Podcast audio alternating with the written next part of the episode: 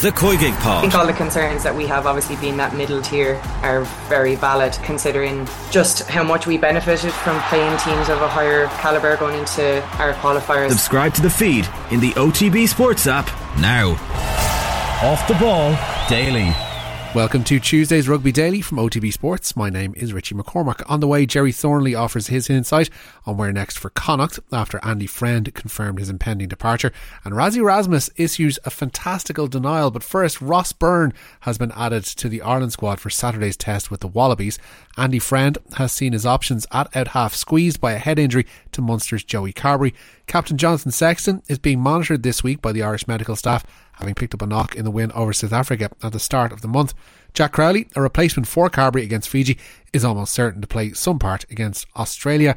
After a disappointing outing against the Fijians, hooker Dan Sheehan says Ireland are looking to outdo their Springboks performance this weekend. Yeah, it's massive because I'd say we, if we're all honest, we, we took a step back last or last week against Fiji, and I think you know we've been talking about making sure that we perform uh, better each time we play. Um, so we'll be aiming to, to step it up from the performance we put in against South Africa. Um, you know, Australia probably they offer a, a, different threat completely than South Africa. They they're quite expansive with their play. Um, lots of very good athletes with the you know they they move the ball quite quite well. So it'll be a big challenge. They're also a big physical team that we also have to be able to front up to, like we did against South Africa. But um, a good challenge, but we'll be focused on ourselves, getting a better performance. As we revealed yesterday, Sheehan was nominated for World Rugby Breakthrough Player of the Year alongside his international teammate Mac Hansen. The 24 year old insisted he wouldn't be distracted by such gongs. Yeah, no, it was great. Um, I've you know probably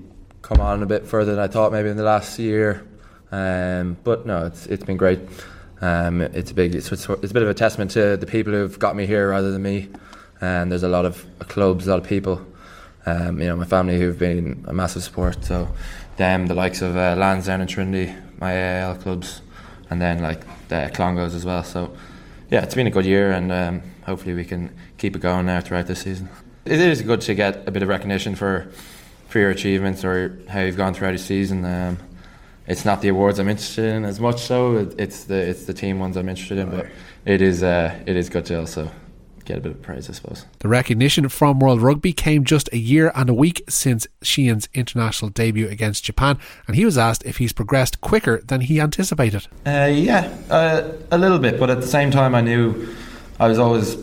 I, I, guess I just found a bit of confidence in myself and my ability, and and you know, back double down on my strengths. Um, I think you can spend a lot of time trying to trying to fix the things that maybe you're not so good at, but if if you really focus on the things you're good at and make sure, make sure that they become maybe a world class thing, you, you, know you, you might get your foot in the door. So um, yeah, I think that's probably the main thing, the confidence uh, in my game and and probably injury free as well, which has also been a huge help uh, the last two years. And Sheehan's provincial and international teammate Caelan Doris was also in front of the media today, singing the praises of the hooker. Um, yeah, quite a lot. I think from watching him at twenties and stuff, he was always we played twenties together, so been playing for a while now, but he's always been capable of big moments and obviously a great athlete. So um, that's always been there. His whatever his runs and his footwork, but I think all the kind of smaller bits has grown quite a bit. Um, he's just become a lot more solid and developed in all areas from set piece, like scrummaging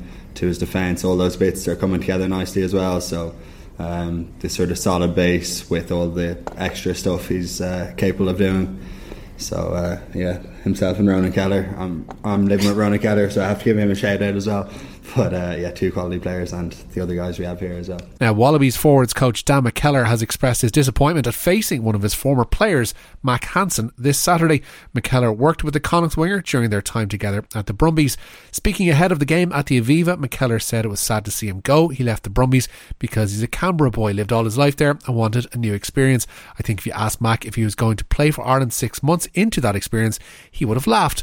I remember the first time he came in and said he was going to Connacht, and having spent time in Ireland, I knew he'd love it and they'd love him. He's come over here and most importantly earned their respect with his performances. He's earned that right and is in a good place, so happy for him and hopefully we keep him quiet on Saturday. McKellar added he's always been that player and had the potential to kick on and you're happy for the individual. Disappointed he's wearing green, not gold. That was the career path he took, said McKellar. Others have done similar. It's pretty commonplace in international rugby and he's not the only guy in the Irish or Australian sides with foreign heritage. Now, two Connacht who need a new director of rugby ahead of next season. Andy Friend confirming yesterday that he'd be leaving at the end of his fifth season at the Sports Ground. The Aussie said he was proud of the progress made by Connacht, both on and off the pitch, during his tenure. An Irish Times rugby correspondent Gerry Thornley was on this morning's OTBAM, saying Friend is leaving an attractive vacancy. Well, the thing about Connacht is that, like, the, the A, as I said earlier, they've got plenty of time now to plan this. They probably already have plans in place. Um, um, any plans staying until the end of the season. There's a World Cup, so at the end of every World Cup cycle, lots of coaches come on board as well. Um, it might be that they just promote Pete Wilkins from within and, and add their coaching ticket by bringing in somebody else. They um, they're very well connected in New Zealand. You know, Tim Hall, the manager, has been there for I think well over 20 years now. They've got always had good connections in New Zealand. They've had a strong Kiwi bond, if you like, and now they've got a great list connections in Australia through friends and others as well. So I don't think they'll have any problem um, identifying someone to come in, and they've got plenty of time to do so. They're they're they're a well-known brand themselves now, Connacht. So I think they're in a pretty good position. I mean, Andy Friend's been there for five years. It's not like there's a huge upheaval here, whatever they do next. Now to the ever entertaining Rassie Erasmus and the Springbok director of rugby insists his tweets are not meant for referees. He's been sharing clips of the Boks defeat to France since the weekend, focusing mainly on disciplinary issues. Erasmus has already endured a lengthy suspension from World Rugby after a video of his critique of Nick Berry was leaked in the wake of the first test with the Lions last year.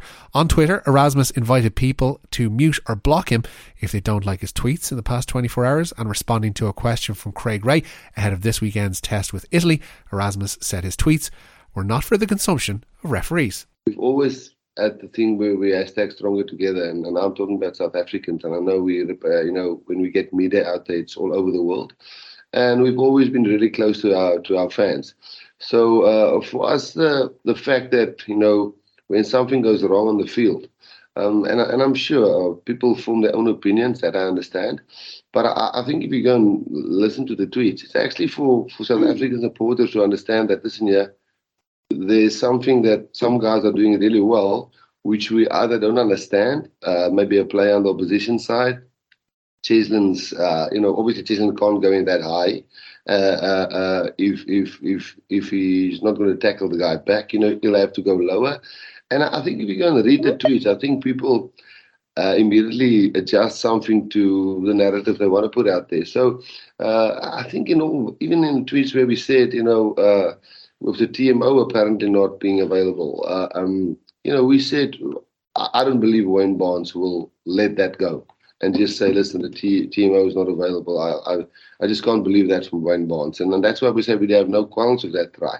So that is for South African people to share with them that listen here, when we pass a pass of 10 meters, uh, it's an optical illusion. It looks forward, and then a short pass of the same thing doesn't. And and if we don't learn from those things and get those things right, it will never change. So, um, yeah, it is. I understand, but you know, again, I don't tag people. Uh, I don't say it's the referees. I've never said something like that. I'm saying these are the things we must fix. And you know, if somebody don't want to follow that, unfollow me or, or mute me. But surely there's South African supporters that would like to know where we're going and where we're getting it right and where we're getting it wrong. Um, and it, if it is the way we communicate, the way we read the game, the way we do our actions when we fall on the wrong side, those are things that we need to fix. So um, no, it's it's it's not having a go at the referee because if that was having a go at the referee, I don't think Wayne Barnes will make all of those. Uh, uh, bad decisions. I mean, he's the number one world in the referee. He's more than 100 test matches. It's obviously something on our side that we, we have to fix. And, you know, again, if people, I think South African supporters would like to understand that. Uh, and then if people put a narrative to that, you know, that I can't control, unfortunately. Speaking of referees, Mathieu Raynal will replace Nick Berry on the whistle for England's test with the All Blacks. Berry has had to step down due to personal reasons. Raynal had been slated for a trip to Bucharest to referee Romania's game with Samoa, but replaces his Australian colleague at Twickenham. That's it for Tuesday's Rugby Daily. Don't forget to subscribe to the OTB Rugby feed and to leave all your positive feedback. My name is Richie McCormack, and I'll have more Rugby Daily for you on Wednesday.